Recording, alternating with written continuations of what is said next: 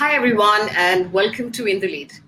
In the Lead is a platform that features extraordinary leaders who speak about their leadership, their beliefs, their experiences, so that they may inspire our leadership.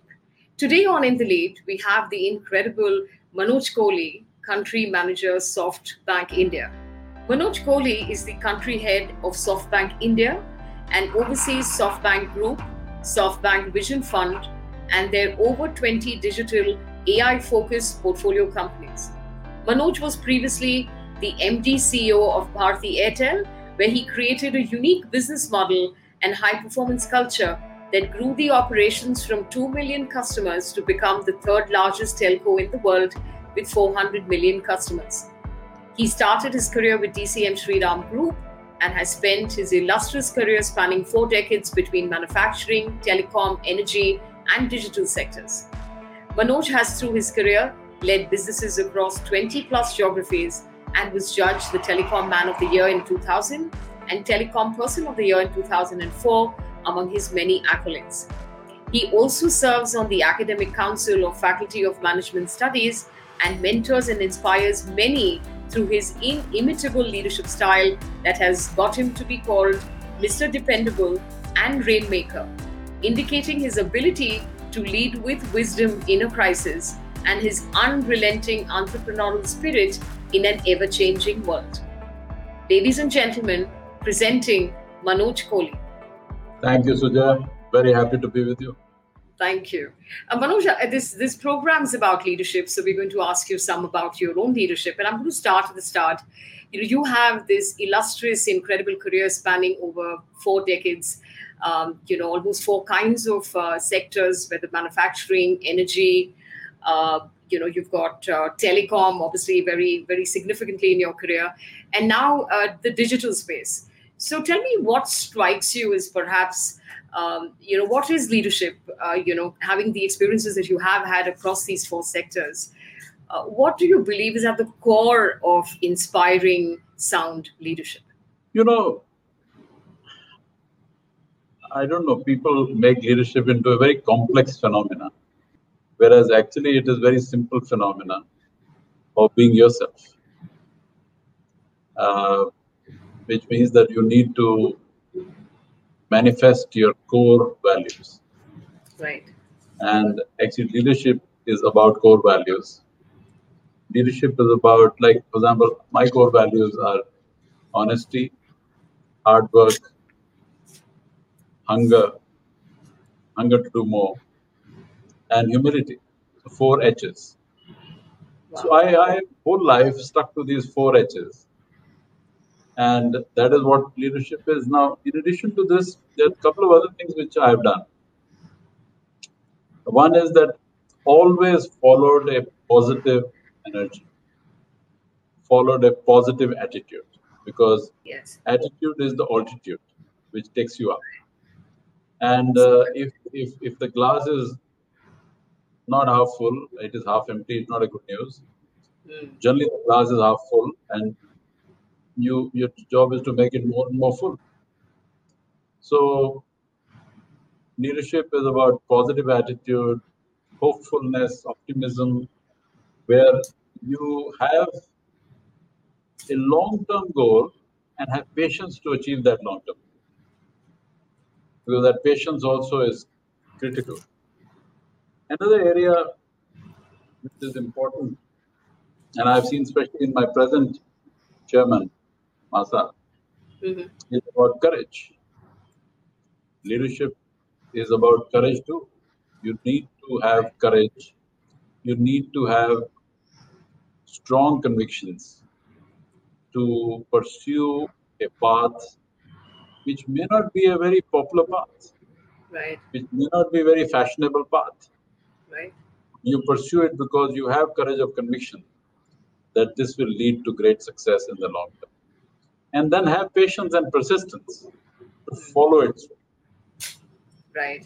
So the 4 H's really stand out. And if the glass is half full, then it's your job to make it full. And I think these are very incredible insights, among others, that you've actually shared right here.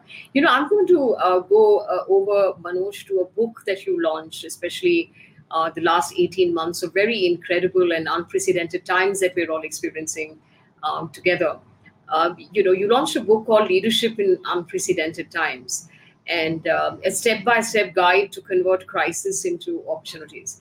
So tell us, how do you see a crisis? I mean, this is such an incredibly important question to ask of any leader, who's talking about his leadership today, which is, how do you see a crisis, and especially in the context of change and in the context of innovation and all that can actually come out of a crisis? Leadership is about converting crisis into opportunities. I mean, of course, it's a crisis. Of course, there is bad news. Of course, people will be impacted. But what is leadership? Leadership is about making it better, making it a better situation than reality, which means converting crisis into opportunity and a positive future. And I believe that the best time to innovate, best time to change yourself is in a crisis, because you're back to the wall. You don't have a choice. You need to change. And in normal circumstances, when things are going very well, maybe you don't feel like changing. Maybe people feel. And many times I remember in my life, people have come to me and said, what is the need to change? You're making a change. Why? Everything is fine. Yeah. But I think if you change the company and the business model and the style and performance levels and standards during normal times, then you don't have to change too much in crisis time. That's but if you don't do that, then you will have to change a lot in crisis times. It's so true. So I have tried my best always as a leader to change in normal times. Right. Because if you take the bad news of tomorrow today, then tomorrow, you don't have to take that bad news. Actually, you're stronger to face a bigger bad news, because you never know. Bad news can hit you anytime. By that, I mean that maybe prepone the bad news and take action, proactive action today. Right. And then make your tomorrow much stronger and much more successful. Right. Because you already proactively taken action. You have accepted the problem. You have welcomed the change. Right. You have fallen in love with change. And actually, that is what is the source of leadership. Right. Because if you don't, then if people, thousands and thousands of people are looking at you, if they look at you that you are resisting change, they will obviously resist change more than you. Yeah. So they think you are a big leader, you are courageous, and you will do more. Right. So they'll be behind you. So I believe if leaders accept change, welcome change, love change, then everyone in the company will love change and they won't hesitate. They won't resist. Right. Because, organizations suffer from a trained incapacity that this is the way to do it and that is the only way to do it. Oh, yeah. Leaders can actually change this by their personal role modeling. They say that, no, other ways to change also, other ways to succeed also. And I'll tell you how to do it, and I'll do it in front of you. And once I do it, you will understand. Right. So the best communication from a leader to a community is to take action, take decisions, because that is where you role model, not by just talking. Right, right. So, I'm hearing you say that the change should not have surprised you to begin with, and that you must love and welcome the change. Because many companies restructure massively, which clearly means that something they should have done earlier. Yeah. They have to do now because they're doing massive restructure, which means that over the last 5 years or whatever, they were kind of complacent. Yeah. It's not good. So complacency is not a leadership characteristic which one should have. Right, right. So you're essentially saying that all the change you did not make earlier when you should have and you had the time, you will, if you've procrastinated that, then it will accumulate at the time of a crisis. And then you will be compelled to really be able to drive change. So, and I love the part where you said you welcome it, you role model the fact that you love the change, lead the way, show how to be able to be adaptable around it, and then others cheerfully follow. Yeah, others will love it too. Yeah. They will love it more than you because they will like to be better than you, which is good news. Yeah, lovely. So, one of the things that I've been saying for the last 18 months is that, this has really been a live classroom. This entire pandemic, the global health crisis has been a live classroom. Because it's been in an upheaval of upheavals, which has kind of upended in a way everything we thought to be new and understood, and forced us to go back to the drawing board to be able to re-understand what's really happening around us and to be able to make meaning. I want to understand from you, what have been your epiphanies in the last 18 months? What shifts did you experience? Some of the things that you questioned that you were firmly believing in, which you kind of questioned or sort of reflected on or revisited, especially in the last 18 months? I think these 18 months were back to basics. And that is what I have always enunciated in all my professional life. Because basics you need to stick to and woodpecker. And the more you woodpecker, more you reinforce the basics, you will succeed more. Because basics, they never change. Yeah. For example, in this period, I think there are many, many learnings. Many unlearnings. Yeah. So I'll tell you more about both. Yes. In learning, I think companies have learned that innovation engine is most important. If you innovate faster, whether it's product, services, features, or your business model, you will actually do much better. You'll get more customers. Customers will be attracted. They'll be retained because you're innovative. So your brand will become. So that is one big learning which has been reinforced. Not that we didn't know about it. Second is frugality. That, run your company like you run your home. Like my mother used to run her kitchen. Zero waste. That's the way company has to be run. Zero wastage. War on waste. So clearly, frugality has become very. Yeah. So there's no resources to waste. There's nothing there. Yeah. So again, back to basics. High performance culture. Again, very important. Guys, employees or partners or vendors who are low performance should be filtered out. And in a nice way. We are not saying you should be harsh, but in a nice way. Because the company deserves to have high performance. And leadership is about high performance. Absolutely. So that's again back to basics. Another thing is financial fitness. Reduce your debt, get your margins up. Increase your top line through retaining more customers. Again, back to basics. And finally, empathy across the company.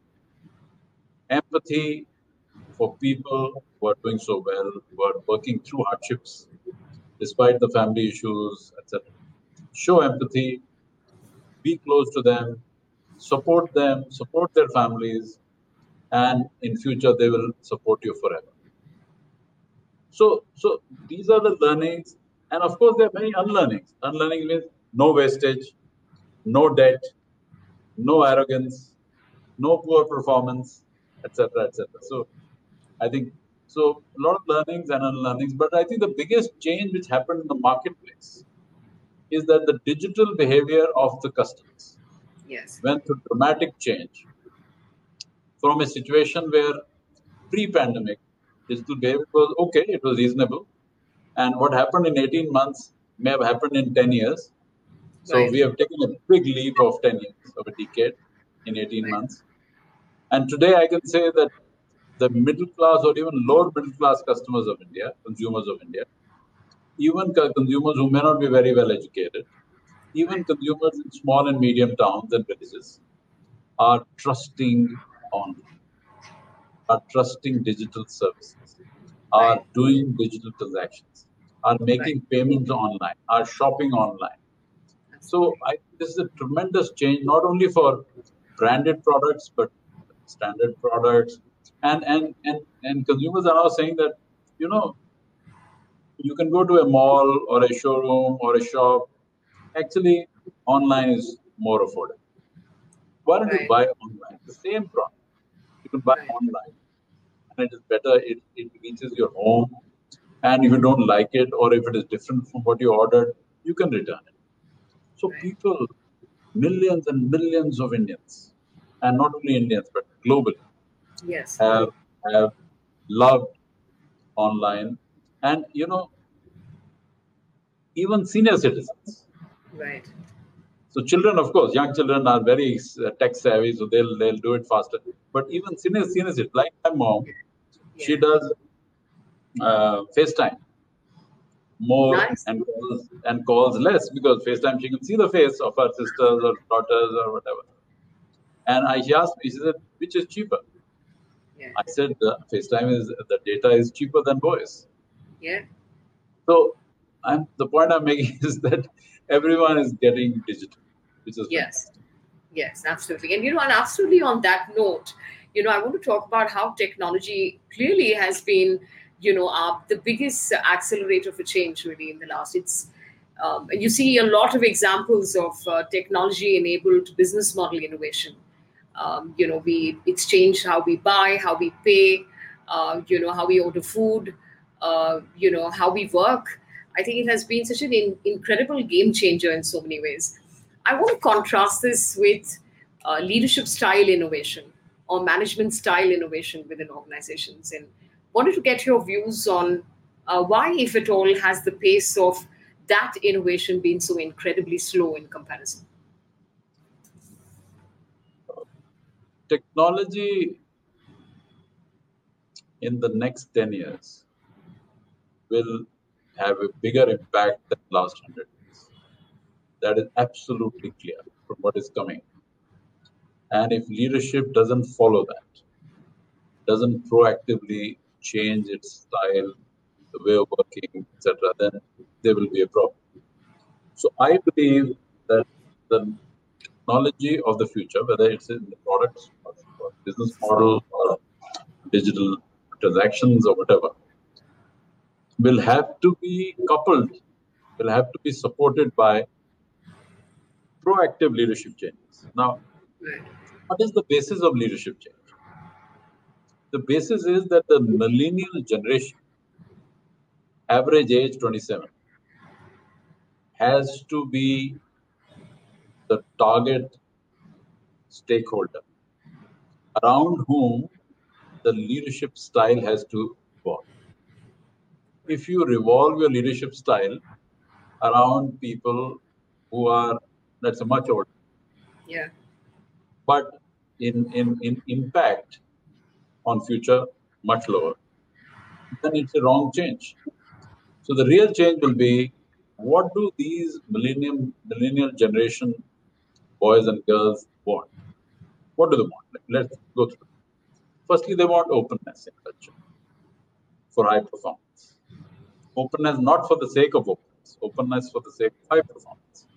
Secondly, they want flexibility in culture. If technology changes, if environment changes, if regulations change, they want flexibility. Third, they want transparency. Yes. That, you know, say it as it is. Bad news, good, doesn't matter. Yeah. Say it. We are here, we'll absorb it, we'll digest it. Then these guys also want purpose. They want clarity on purpose. They want the company and the management and leadership to be purposeful. What is your purpose beyond profits? Yeah. Tell us more about it. And last but not the least, be sensitive, be empathetic, be respectful, all of us. And don't worry, we will do our best. If we are aligned with the goals and the purpose, we'll do our best. You don't have to supervise us. Right. We'll do it.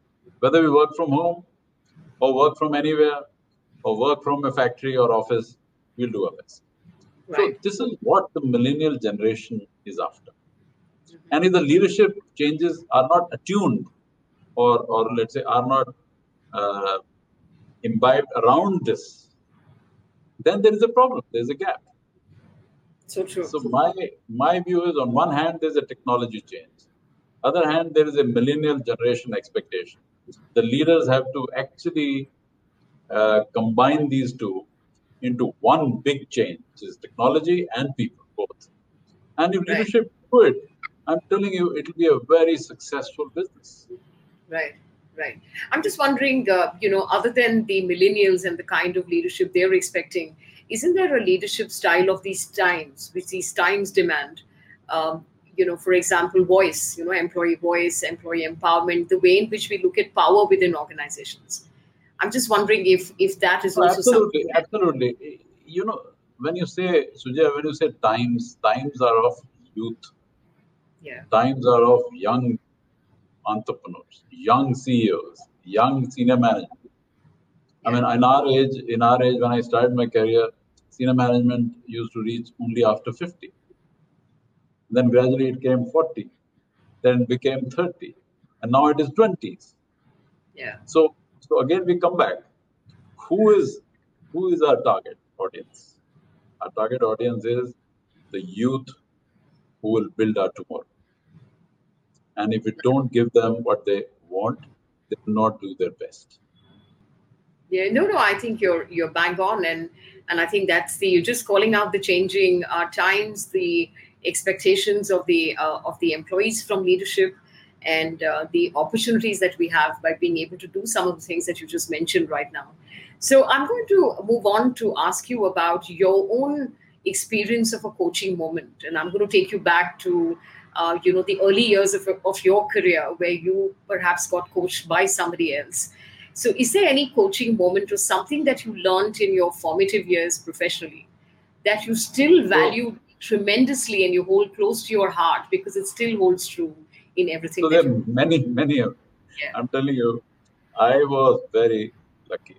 I was really blessed. I had so many good tutors and good supervisors helping me the first 5 years. I started at 20. By the time I was 25, 26, I think I had learned so much. And it's basically because you get good supervisors who really coach you so well. Yeah. For example, one of the coaching I got, I was in sugar, Dorala Sugar Works, which is the largest sugar plant of India at that time. And it was about Bay Bridge. I was working on the Bay Bridge because, trainees used to work in all the areas of the... And there was a mishap, there was a problem. And I was then called by the general manager. And he told me, he said, yes, what you did was right. But were you practical? Did you take a practical decision, which is in real life the right decision? Did you involve the community who impact this decision? Yes. I said, no. I said, I didn't think about it. So I, in one stroke, I got two lessons that always be practical. Think of real life practical rather than concept or a theory or rules, regulation, policies. Think practical. Think real life. And second thing is that involve the community who may be impacted by that decision and check with them how to improve. And they will always give you great ideas. And they will always give you great guidance for correcting it. So very, very good coaching. I was a manager and I'm really very indebted and full of gratitude to such people. Another was in the chemical plant. I was in a chemical plant and there was a gas leak. And the plant was closed. And there was so much to do. There was so much crisis. There's so much stress all around. So what I learned was both the things. Firstly, when you make plans to reopen, you need to be thoughtful, very comprehensive, very thoughtful, and can't be ones which are not, in covering every aspect of the problem. So I learned to be thorough and comprehensive. I was told. And second thing which I learned was to be empathetic, listen to people, listen to workers, listen to union, be with the union, understand where it's pinching, how we can help, listening more and more. So, so many learnings, they're fantastic learnings. I'm really so much gratitude for my seniors at early stage. If I have anything I've done today, it's all because of them. Superb. And I think this is such an incredible conversation, Manoj, because, through this, we want our audiences to be able to appreciate coaching moments and the mentors and the teachers that they have around us, and that all this holds you in good stead for someone who has a career spanning over 40 years. You're now recounting so many of these stories to say that you're so grateful that happened. So I think thank you for sharing this. I think with that, I'm going to move on to talk to you about the other thing that we find is compellingly important, especially given the unprecedented challenges that organizations and individuals have experienced in the last 18 months, is the compelling need for a growth mindset, which means that you are going to constantly not know everything. And, the ability to be able to become vulnerable and to show vulnerability, especially as a leader. So I want to ask you about your own experience, your own journey with being able to demonstrate and manifest a growth mindset. What kind of vulnerabilities did you experience? What are the kind of failures, if at all, that you've experienced? And I'm talking literally through the span of a very rich, long career. I want us to be able to learn from you on demonstrating vulnerability and learning from failure. So tell us a story around a time when you needed to demonstrate your own vulnerability, when there was a failure and you actually learned from it. There's so many incidents. As I feel very nostalgic about it. For example, early on in the career when I started, and this is more personal, I was very shy and I used to stammer a bit sometimes. And that was a big vulnerability. And so I did take guidance from my father and, of course, my supervisor. And I was told that when you speak, your fist should be tight. Okay. Tighten your fist. Okay. And if you tighten your fist, you will feel confident, you'll feel you're in control, you will not stammer, and I think you. So I don't know whether it was real or whether it was just psychological. And it changed. So it changed me. I mean, I gained confidence. I was not stammering. I was not shy. I was talking more than normal. So I mean, this small tip which I got helped me, and I got it because I shared my vulnerabilities. Right. And I from that day onward, I have that sharing vulnerability is a strength, not a weakness. Yeah. A lot of people, they have a facade. Yeah. That I am the strongest guy, and I am invincible guy, and yeah. I am all that. Nobody is invincible. Yeah. Yeah. You're not gods. We will make mistakes. Yeah. So, for example, in Airtel, we empowered our people a lot. And of course, they made some mistakes. Yeah. But no mistake was intentional. They made a genuine decision, and with genuine feedback, genuine data and facts. Maybe it went wrong. Yeah. So we said, fine. This may happen. If this happens, first you cut the cost of that mistake on the same day. Don't procrastinate and wait for another 2 days or a week. Cut it same day as you realize that it's a mistake. And secondly, don't make the same mistake, make some new mistakes. Yeah. Making same mistakes will be a bit dumb. Yeah. It's not good, but make a new mistake. Good one. So I think vulnerability is a good idea because if we share, we get ideas from others, we get advice from others, we get some tips here and there, something we learn from others. And that's where I think building a team, making a team, being in a team, being bonded with each other is very important. Yeah. I remember also a couple of incidents. For once we were losing market share in India. And I really spoke to the marketing team, and they came back with something which was a very shocker of a product. And of course, my CFO didn't get it. So we, over the next 2-3 days, worked together, the CFO, the CMO, worked together in a team, shared the vulnerabilities of each other. The CMO said, I have to get the market share. Yeah. I feel defeated because I can't. CFO said, yes, that's fine, but I can't let you lose money. I can't let you leak money by a product which will not be good for the company and not be good for our financials. Yeah. So sharing vulnerabilities led to a product which became a huge product and actually became number one product. Nearly 100 million customers came out of that single product over a period of time. So it became a huge success. So the point I'm trying to make is that I believe that sharing vulnerability is a great idea. We should not hesitate. We should not feel weak. We should feel that I'm part of a team and sharing is a great idea. Let me share, because then others will also share. Right. And all of us will become more bonded. All of us will become close to each other. We'll support each other. We'll work shoulder to shoulder. So I have many experiences. Right. Is there a failure story that comes to mind which kind of created a lesson learned that you've held on to for a sort of protracted period of time in your life? No, I had, for example, once I had a finance problem, the financials, long time back, this is 20-25 years back. And I think trusted too much. And I trust a lot.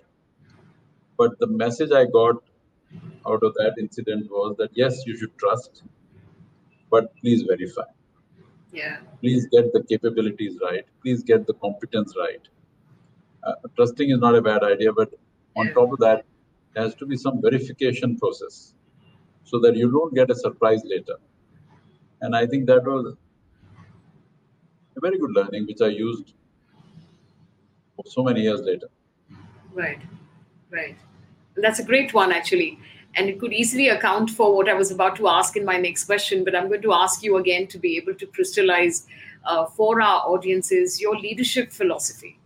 And I think it's such a powerful question to ask anyone, what is your leadership philosophy? And I don't think a lot of leaders have an opportunity to share their own leadership philosophy with other people, but we have the opportunity to ask you today. So I want to know, what are your leadership philosophies or philosophies, so that someone has a keen takeaway.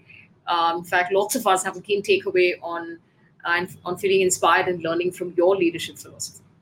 So my leadership philosophy is very different. I'm not saying that's the right one, but it's different. First and foremost, strong conviction and courage to do whatever you're trying. If you believe in something, then go after it. Because if you don't go after it, and if you do halfway house, then people around you will see through that. They will know that you are not fully committed. You are not fully confident. Why are you pushing others? So that's the first thing, because thousands of eyes are looking at you. And if you say the right thing, do the right thing, and pursue it relentlessly to the end, people will follow you. People will also do execution of high order. So that's first. Second is about simplicity and humility. People love that, because people feel that if somebody tells us in a simple way, behaves in a simple way, is humble enough to talk to us, eat with us, be with us, especially in tough times, then he's the man. He or she is the man. We will support him. We will go towards the strategic direction he or she is pointing us towards. Yeah. Very important, because to tell you, arrogance people don't like. Yeah. But so love humility. So that's very, very important. Another thing is acute focus. You as a leader also are responsible for ensuring that you don't digress your teams. Yeah. Many try to do too many things at the same time. So I've always tried to do two things, three things, not many, so that people focus on that and do it. And those have to be big things. Even if you have to sacrifice some small things, doesn't matter. Because if you sacrifice some small goals and achieve some big goals, that is better rather than trying to sub-optimize, which I think some leaders end up doing. Then relentless focus. And that's what I have done whole life. Being in the field, travel 15, 20 days a month, being with the troops, in the market, with the dealers, with the distributors, with the customers. You know, if you do that, that's relentless execution focus. Yeah. So otherwise, you know, people, for example, I remember when we started rural markets, I used to spend a lot of time in villages, and a lot of my senior colleagues used to say, Manoj, why are you spending so much time in villages? Yeah. I said, because that is the future market. Yeah. And we need to go to that. Don't you think so? Mm. So it took me 6 months, but in 6 months, everyone in the company started saying, yes, we have to go to villages. We have to, you know, get the rural market, just like we have got under urban market. Now we got rural market under our belt. So I'm saying you have to lead the change by being the change.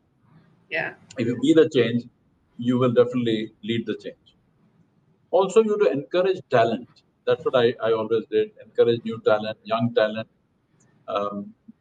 And my favorite dialogue many times is that Alexander died at 33. And if he did all that, conquering the world by 33, that's a fantastic thing. That means young people at 30, 28, 27, 32 are the people with highest stamina, highest potential, highest ability to do what they want to do and passion. So always encourage talent and give them freedom to do what they want. And finally, I've always encouraged open culture, where you take feedback only, even if it is not so positive.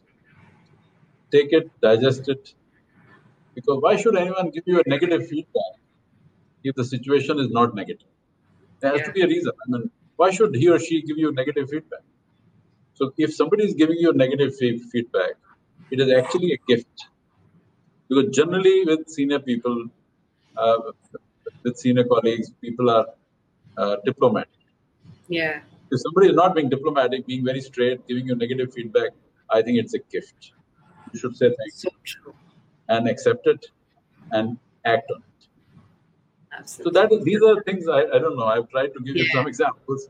Incredible. And I'm just going to recap it for the audience. And you spoke about keeping things simple and the value of simplicity.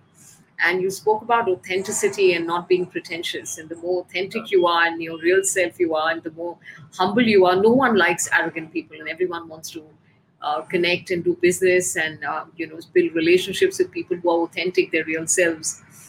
You spoke about relentless focus. And I loved what you said about working feet on street, being out there in the markets, in the field, because the fallacious assumption of seniority is to be able to enjoy AC offices and to be able to live in comfort, whereas your customer and all your real issues and your real challenges are all out there in the market. And there are incredible stories, more often than not, as people get power and get heady with the power, they don't remember to stay in touch with.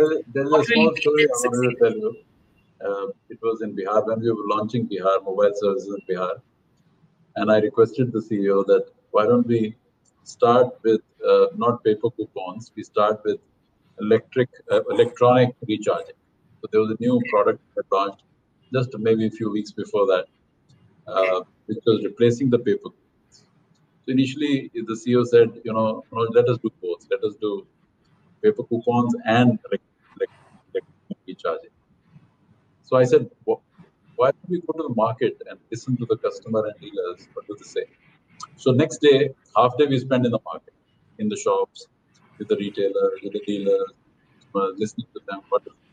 And at the end of, after lunch, we came back and we said, I said to the CEO that, don't you think people are ready? Let us try it out. Yeah. So, and I said, in 15 days, if you feel that the electronic recharge is not working, withdraw it. I mean, launch the paper coupons also. Yeah. I mean, nothing lost, just 15 days. So anyway, after that, I came back to Delhi and anyway, launch took place, everything was.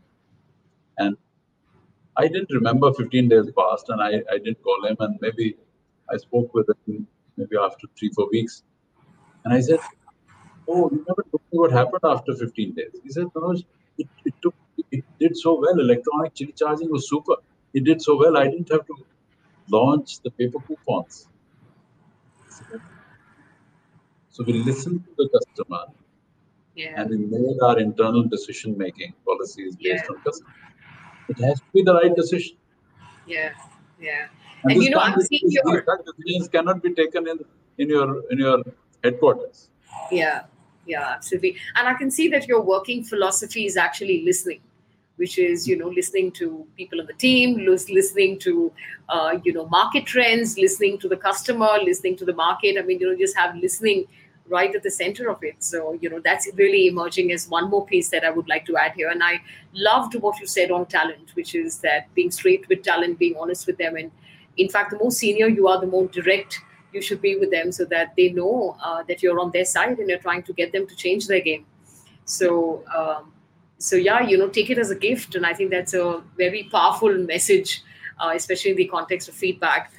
You know, from where I work, I must tell you that most organizations struggle with this. So I think this is an incredible philosophy to have. So thank you for sharing it. I'm going to take you back to the younger Manoj Kohli and tell me, standing where you are today, what advice would you give the younger Manoj Kohli? I don't know why I didn't do engineering. I think my understanding of technology when I was younger should have been higher. So if I have to live life again, I will do engineering, and my understanding of technology will be much higher than what it used to be. Now, of course, I've caught up, I've studied so much, met so many good people, worked with so many good engineers and technologists. So I think that change would have been a very positive change. Okay. Is there anything else that you wish you'd known when you were younger? No, I enjoyed every day. I think it's not so many changes, but I really loved every day. I enjoyed every day. There's a joy of selling. There's a joy of buying. There's a joy of dealing with people, dealing with unions, dealing with government. There's a joy behind all this. If you really take that joy and enjoy it, then you don't do a job. Yeah. You enjoy every day. And that's what I did. Lovely, super. So I think that kind of draws us towards the close of the conversation, where I want to talk about primarily the mid-size, small-size enterprises that have been very deeply impacted, much like many other organizations as well. But, you know, this group, the SME group, is very severely impacted, especially in the last 18 months. You know, many of them, you know, having very tough times to be able to put business back on track. And I'd like to call out also to the startups, which are also struggling similarly to be able to bring business back on track. You have such incredible experience spanning over so many industries and so many years. What message would you like to give so many entrepreneurs who we are hoping are going to be listening to the show on, you know, what messages would you like to give them on being able to relentlessly pursue their goals, notwithstanding the disruptive times? I mean, we haven't seen the upper end of the pandemic. So there is a lot of courage, inspiration, and hope required here. So I'm hoping you have some messages for the SMEs and the startups, which really require encouragement from, you know, industry personalities like yourself. Well, let me start with the good news. I feel our entrepreneurs are fantastic. They're better than the world. I think they are so innovative. They are so hardworking. They are so resilient that they'll find a solution in every problem. So, I mean, at the starting point, I think they are great, and I respect them so much. Now, but you're right, this period has been tough for businesses, especially small and medium businesses. There are 3-4 things I've always shared with them. Number one, be hands-on. Be hands-on on execution. Be with the team at the front of the company. at the customer-facing edge of the company, and you will lead the company to a faster recovery.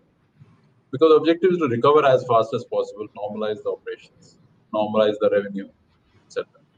And you have to be hands-on. Don't delegate. This is not a time to delegate. This is a time to take leadership, take it on, be hands-on, be on the front of it. Second, be open to change. While doing this, so much feedback has come from the pandemic, how we have to change. Be open. Be the first one to change, especially on the because if you absorb more technology, everyone will love technology and your business will become more automated, more agility, speed will come into the business.